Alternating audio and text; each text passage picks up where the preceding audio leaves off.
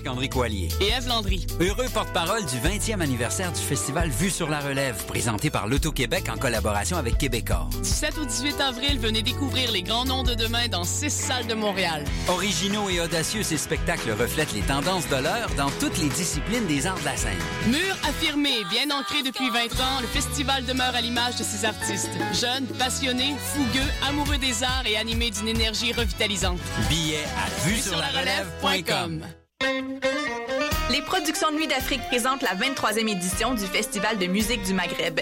Trois soirées tout en rythmes et festivités aux couleurs de l'Afrique du Nord. Jeudi 26 mars, c'est le retour sur scène de Lekbir avec les grands succès de Khaled, Rachita et Maktoub au club Balatou. Samedi 28 mars, retrouvez l'énergie contagieuse des rythmes andalous et berbères du groupe Arad au théâtre Fairmount. Et dimanche 29 mars, célébrez les rythmes Gnawa avec Maro Couleur au club Balatou. www.festivalnuitdafrique.com. Choc, la radio web de Lucam lance son concours 60 secondes radio. 60 secondes, c'est ce que vous avez pour tout dire et pour nous parler de liberté. Créer, imaginer, rêver, innover, rigoler. Courez la chance de gagner une somme de 1000 dollars en plus d'être entendu dans le monde entier. Vous voulez participer? Visitez choc.ca. C-H-O-Q.ca. 60 secondes radio pour la liberté. Date limite le 12 avril 2015.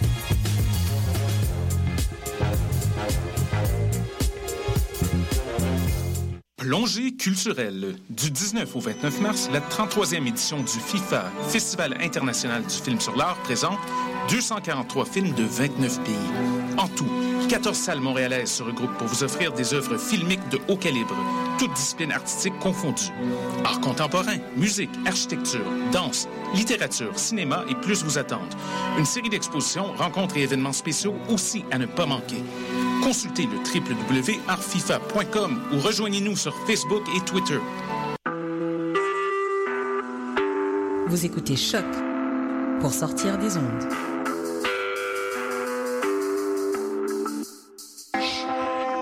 Podcast, musique, découverte. Sur choc.ca.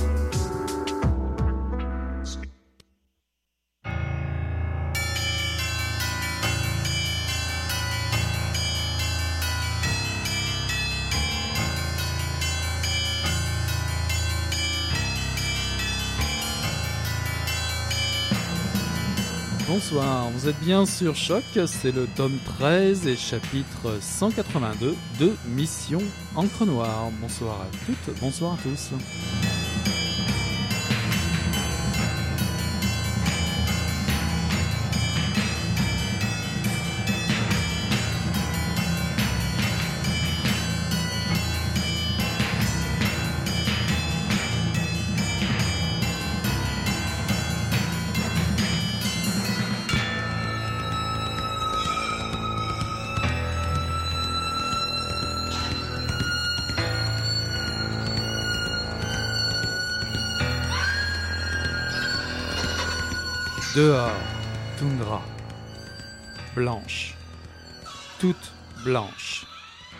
La terre, le ciel, pas d'horizon. Impossible de fixer quoi que ce soit. Les muscles oculaires ne savent plus. L'aveuglement, le grand, le blanc.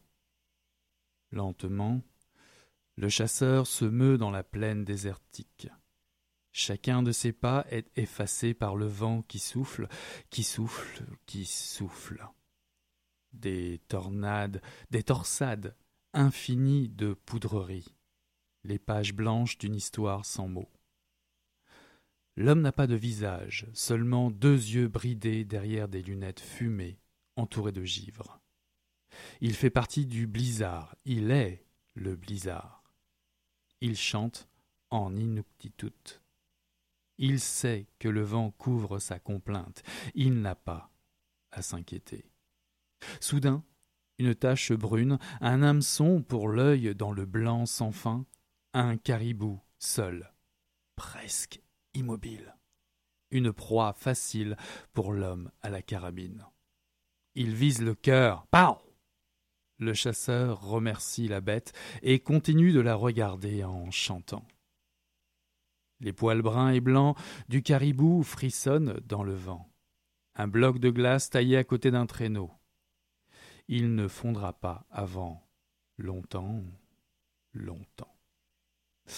Bonsoir, c'était un extrait du dernier roman de Geneviève Drolet, Panique, paru en 2015 aux éditions euh, Tête Première. Alors, une fois de plus, Geneviève Drolet nous présente un personnage en rupture, en rupture familiale, en rupture amoureuse, en rupture d'elle-même, aussi un personnage en quête d'identité. Alors, j'ai choisi aujourd'hui de vous présenter ce magnifique roman, ce quatrième roman de Geneviève Drolet, et je vais vous même vous faire une sacrée faveur puisque je vous propose en deuxième partie de cette émission une entrevue avec l'auteur Geneviève Drolet qui a été effectuée lors de son récent lancement euh, pour Panique au bar du Cheval Blanc à Montréal. Alors quelle est cette histoire qu'elle nous raconte cette fois-ci? C'est l'histoire de Dorothée euh, qui est mise euh, FISA ou en express dans un avion en partance pour le presque pôle Nord pour la punir et surtout pour lui faire découvrir une autre histoire,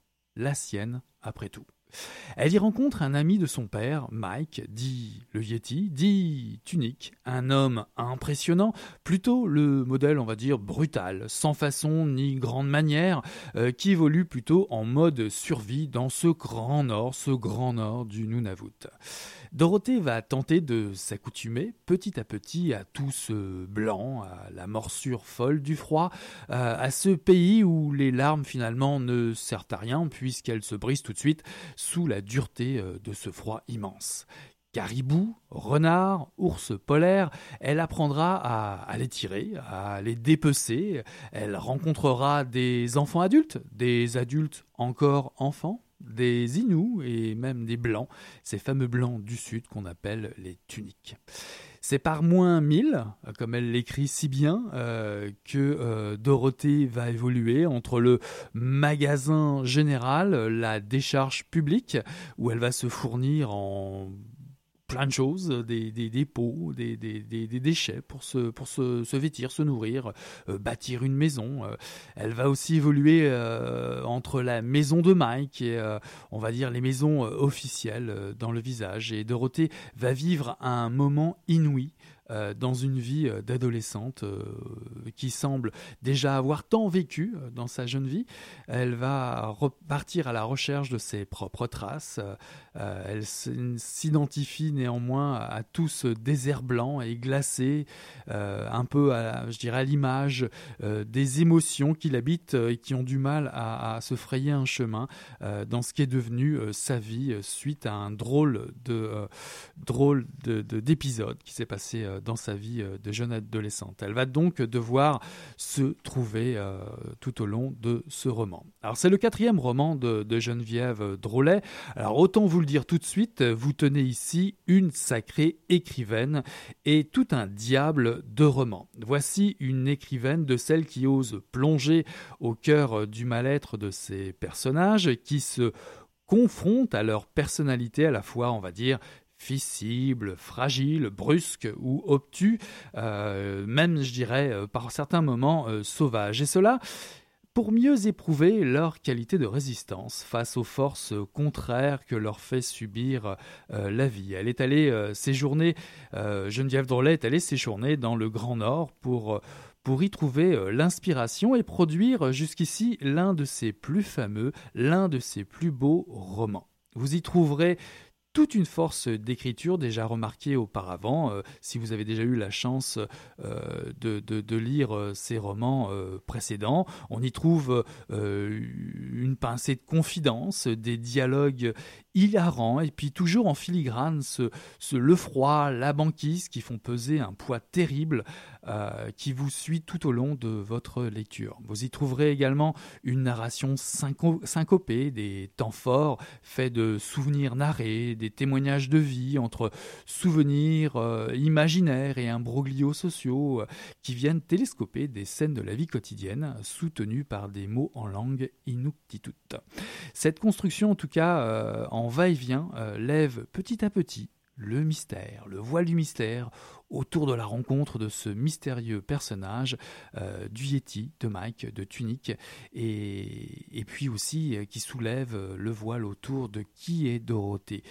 qui va-t-elle devenir? Qui va-t-elle rencontrer dans ce pays, dans ce bout, ce bout du Grand Nord Inou? Qui va-t-elle rencontrer? En tout cas, Geneviève, Geneviève Drolet nous tient en haleine jusqu'au bout dans ce livre qu'on ne lâche pas. Geneviève euh, confirme ici euh, un immense talent et, révèle un, autre aspect euh, de sa palette en allant dans le Grand Nord et nous racontant une histoire, un western du, Grand Nord. Alors voilà pour, finir avec une chronique assez rapide. on va faire une petite pause musicale et puis on revient très très vite avec Geneviève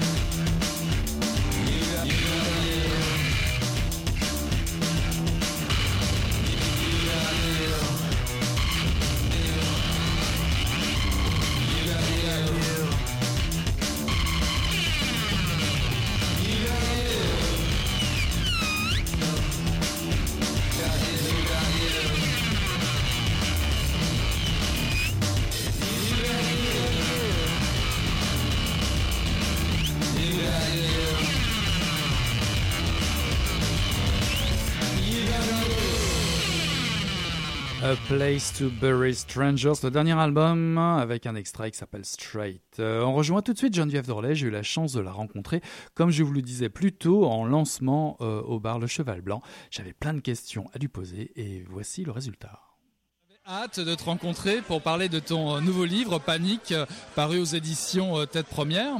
Quelle première page Tu nous emmènes jouer dehors dans la toundra toute blanche. Où se passe ce roman et pourquoi avoir choisi cette région? C'est une région que j'ai découverte en 2008 alors que je faisais un projet pour le cirque au Nunavut avec euh, deux compagnies différentes, dont une compagnie qui s'appelle Art Cirque, euh, qui est une compagnie euh, formée par Guillaume Saladin, mais qui travaille avec les Inuits. C'est vraiment un projet social. donc, je suis allée là-bas, puis j'ai vraiment été dépaysée, mais la totale. En fait, dans tous les pays que j'ai visités à travers le monde, plus que 35 pays, c'est la place où j'ai été le plus dépaysée. Et c'était mon propre pays. Donc, je me suis dit, il y a vraiment quelque chose là, j'ai envie d'en parler. Puis j'ai été dépaysée à un point où j'ai parfois j'étais un peu choquée, j'étais un peu déstabilisée. Puis ça, ça m'arrive tellement pas souvent. Puis euh, j'ai euh, j'ai senti que je réagissais vraiment d'une drôle de manière. Je me connaissais pas à travers ce dépaysement-là. Puis euh, quand je, alors j'ai demandé à mon ami Guillaume, ok, est-ce que je peux plusieurs années plus tard, six ans plus tard, je lui ai demandé est-ce que je peux revenir chez toi?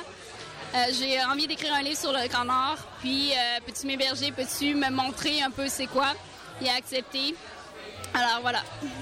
C'est la première fois que tu t'exiles comme ça dans un endroit où tu te recueilles finalement pour écrire. Ça a été toute une nouveauté pour toi de faire ça euh, oui, tout à fait. C'est vraiment la première fois que j'avais un but, écrire un roman à un endroit précis. Euh, dans les autres, euh, pour les autres romans, c'était la plupart du temps, ah, c'est des trucs que des voyages que j'avais déjà fait. J'avais, je me suis inspirée un peu de ça, mais vraiment vaguement. Là, mon but premier était d'aller là-bas et vraiment de m'inspirer pour un livre. Alors la, recherche était très différente, la démarche était, ouais, très différente. Est-ce que tu avais déjà l'idée du roman euh, avant de partir ou l'idée a pris forme une fois arrivé sur place? J'avais envie, c'est drôle, de faire quelque chose qui était vraiment un peu comme un faux roman policier, avec comme une intrigue que le personnage se fait dans sa tête, mais qui se passe pas vraiment. Euh, ça, c'est la seule idée que j'avais en partant. J'avais plusieurs histoires, plusieurs anecdotes déjà, à, cause que j'étais déjà allée aussi, puis plusieurs de mes amis étaient déjà allés. Euh, mais j'avais pas d'histoire en tant que telle. Puis là-bas, j'ai pas du tout écrit. Je me suis concentrée sur vivre les expériences avec le plus d'ouverture que je pouvais. Puis ça a été magnifique complètement. Mais à peu près à mi-chemin du voyage, je me disais, bon, de quoi, ça va être quoi mon histoire finalement? Puis euh, entre tout ça, bon, des fois, j'allais m'entraîner. Euh, là, j'étais toute seule dans un gymnase. Il faisait super froid. Je m'entraînais. Puis, à un moment donné, je suis en équilibre sur deux mains. J'ai vraiment eu un flash de ce que serait l'histoire. Là, essayé de continuer à m'entraîner, mais ça marchait plus trop. Je voulais vraiment comme retourner, marquer mes, mes mots-clés sur le papier. Puis après ça, euh, j'avais vraiment la tête euh, qui était complètement euh, bouillonnante finalement de l'histoire. Ça a été vraiment comme un déclic. J'ai pas du tout écrit quand j'étais là-bas, mais quand je suis revenue à Montréal, j'ai commencé, puis ça a pris vraiment pas longtemps. Puis... Alors finalement, ta quatrième de couverture ne ment pas du tout. Tu crées des histoires, la tête à l'envers, ça je trouve ça assez extraordinaire. Alors en fait, tu parles de l'histoire. L'histoire, c'est le récit, c'est deux récits parallèles finalement. L'histoire de Dorothée, euh, une jeune adolescente qui est envoyée dans le Grand Nord par ses parents pour on va dire, oublier euh, une histoire tragique qui lui est arrivée euh, plus bas au Québec. Et on croise aussi le destin d'un autre personnage un peu mystérieux le Yeti Mike Tunic. il y a beaucoup beaucoup de noms, de surnoms euh, là-dedans. Alors c'est quand même assez particulier ces personnages parce que on est quand même loin de, des personnages auxquels tu nous as habitués, qui étaient beaucoup plus urbains. Tu les, tu les confrontes à une réalité implacable, celle de la banquise. Ça, ça a été toute l'aventure pour toi. Euh, oui, puis euh, ce personnage-là, il, il m'a habité pendant vraiment longtemps, en fait, pendant que j'écrivais le roman. Euh, c'est quelqu'un qui est attachant, mais en étant très, très rustre. c'est vraiment un personnage de la toundra. Tu sens qu'il n'est pas né là-bas, mais tu sens qu'il est bien dans cet élément-là, puis il pourrait être bien nulle part ailleurs. Puis il, il m'est très proche, en fait. c'est c'est vraiment un mélange de comme mes propres racines un peu bestiales et euh, comme certaines personnes aussi que je connais, mais c'est ça, c'est vraiment le, contact avec la terre, c'est vraiment quelque chose que je voulais exprimer à travers ce personnage-là. Contact avec la terre, contact aussi avec toute une culture, je pense que c'est très fort. C'est dans ton livre, ça apparaît euh, par petites touches, mais c'est assez réussi. Ça t'a vraiment frappé les, conditions de vie là-haut? Tu avais vraiment envie d'en parler? Oui. Euh, parce que ça m'a vraiment paru différent de ce qu'on peut vivre ici dans le sud. Euh, c'est comme je te parlais du dépaysement plus tôt, ben, c'est vraiment un dépaysement culturel avant tout. C'est pas c'est pas nécessairement seulement le, moins 40 qui sévit là-bas, c'est vraiment les gens ont une manière totalement différente de penser. Puis au début, c'est vraiment confrontant avec mes ça a été confrontant avec mes propres valeurs et tout ça. Euh, puis euh, j'avais vraiment envie d'en parler parce qu'on on connaît tous les stéréotypes avec la, culture inuite, bon, euh, le, sauvage, les igloos, tout ça. Puis il y a ça, mais il y a actuellement, il y a vraiment comme quelque chose complètement différent qui se passe là-bas. Puis c'est comme, c'est oui, c'est cette culture-là, mais c'est les blancs aussi, le mixage de toutes ces choses-là. Puis c'est ça qui est intéressant pour moi. J'avais vraiment envie de parler de ça. Pas nécessairement de, ah, ok, bon, l'Inuit euh, sauvage et, euh, et, beau et serein. C'est pas juste ça, c'est aussi absurde, c'est magnifique, c'est, voilà. Alors Michel Vézina, déjà euh, pour ton lancement, puis j'ai déjà lu euh, quelque chose euh, sur le site ou quelque chose comme ça, parle du, tu as fait un grand roman, mais un grand roman sur le Grand Nord. Et le Grand Nord, tu en parles très très bien, et, tu as réussi à, retraduire toute la froideur, la difficulté de, vivre, de se mouvoir, la peur d'y laisser sa peau. Ça a été difficile de travailler avec cette idée de danger permanent? Non, pas vraiment. en étant là-bas, j'ai vécu des expériences où je me, suis vraiment sentie en danger, en fait. Euh, puis heureusement que mon ami Guillaume était là pour euh, me, euh, me guider à travers toutes ces expériences-là, parce que si j'avais été toute seule, premièrement, j'aurais rien vécu de ça. il a vraiment agi comme un guide. Mais oui, c'est ça. Il fait tellement froid, tu as l'impression que tu vas perdre tous tes membres. Euh, j'ai failli attraper la rage pour de vrai. pour de vrai. Euh, oui, c'est ce genre d'expérience-là que j'ai vécu. Puis en fait, tout ce qui est anecdotique dans le roman, c'est pas mal des choses que j'ai vécues là-bas. Il n'y a pas grand-chose qui est inventé. C'est plus au niveau du récit, tout ça, de la trame euh, narrative, que là, ben, j'ai vraiment pris toutes les libertés du monde, mais tout ce qui est qui parle du Grand Nord, ça s'est passé, en fait. On laissera le plaisir aux lecteurs et lectrices de découvrir pourquoi la rage, d'accord? Toi, qui voyages beaucoup tout au long de l'année, puis finalement cette découverte du Nunavut part d'un voyage, est-ce que finalement dans ce roman ou cette façon d'écrire, tu rejoins à la fois ton amour de l'écriture et l'amour du voyage? Oui, puis je pense que c'est quelque chose que j'ai essayé de concilier dans mes romans précédents, mais que c'était pas tout à fait abouti. Là, j'ai vraiment senti que je, touchais à quelque chose, puis en, ayant vécu les choses sur place, c'est sûr que ça fait pas de moi une experte du Grand Nord, mais j'ai eu j'ai eu une expérience qui est je pense, significative, puis que j'avais envie de raconter.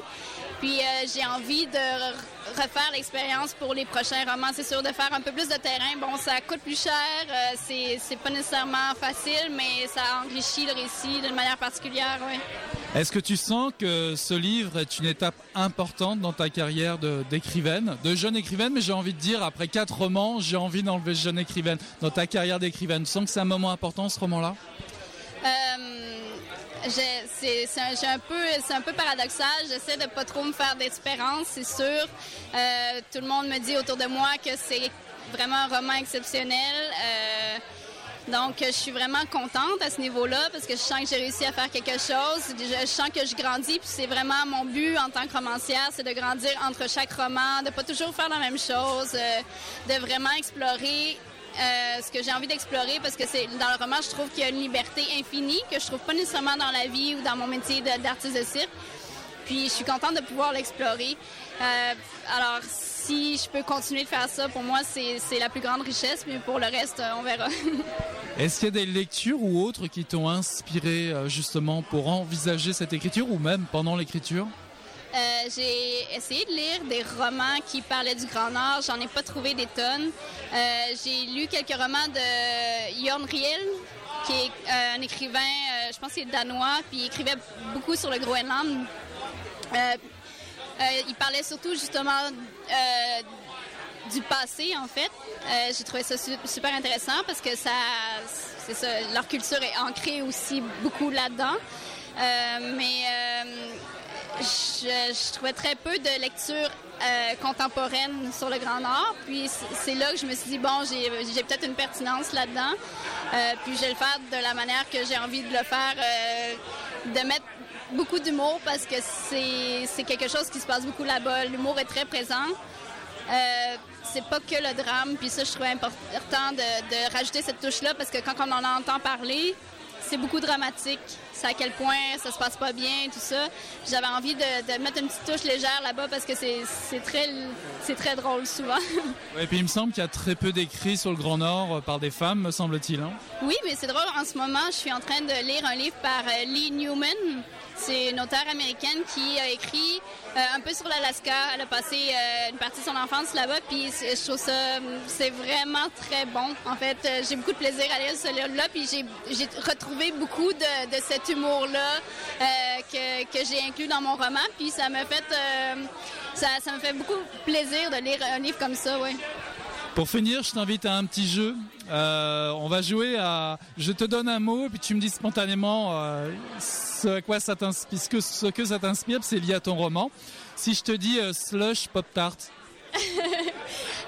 malbouffe dans le Grand Nord, qui est malheureusement très présente, mais tranquillement, l'éducation commence à se faire là-bas, puis ça s'en vient un peu mieux. si je te dis panique. panique. Euh, écoute, euh, c'est un mot que j'ai entendu dire beaucoup de la, part de, mon, euh, de mon ami Guillaume qui a une fille.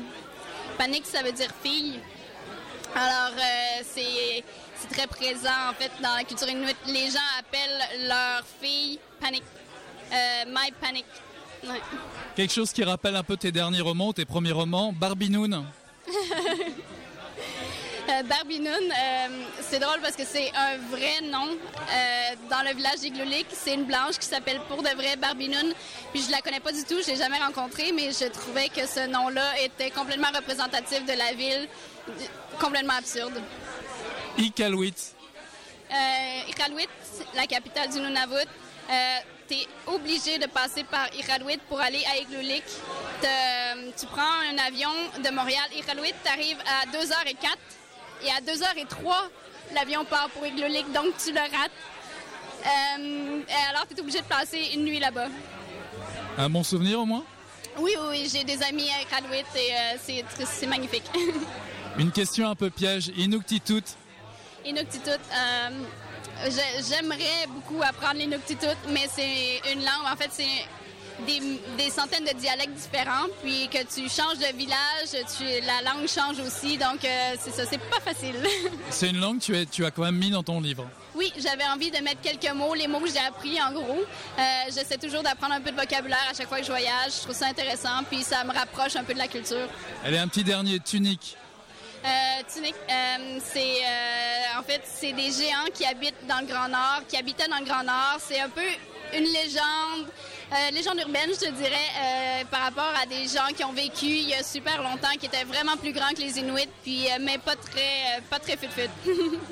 Allez, j'ai envie de te dire, est-ce que tu as vraiment ramené une fourrure de ton voyage ou pas du tout?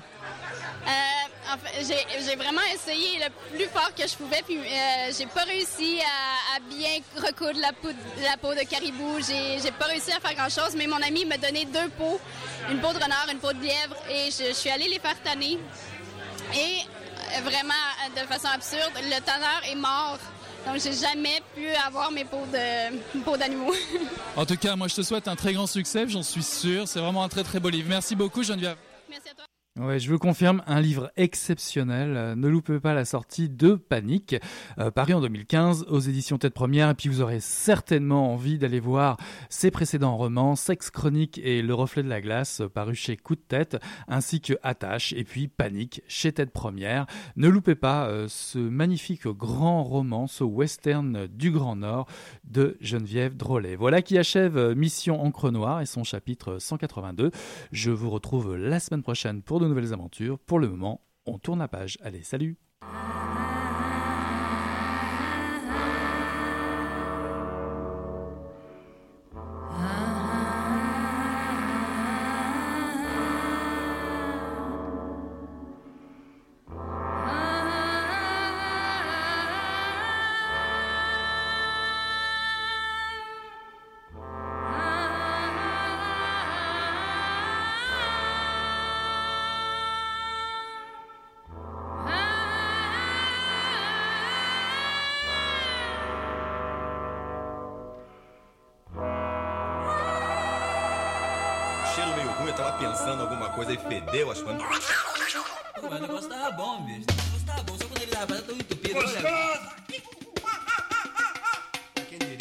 Greta Garbo acabou de irajar, hein? É, mas eu tava falando pra você, né? Depois que eu passei a me sentir, aí o negócio ficou diferente.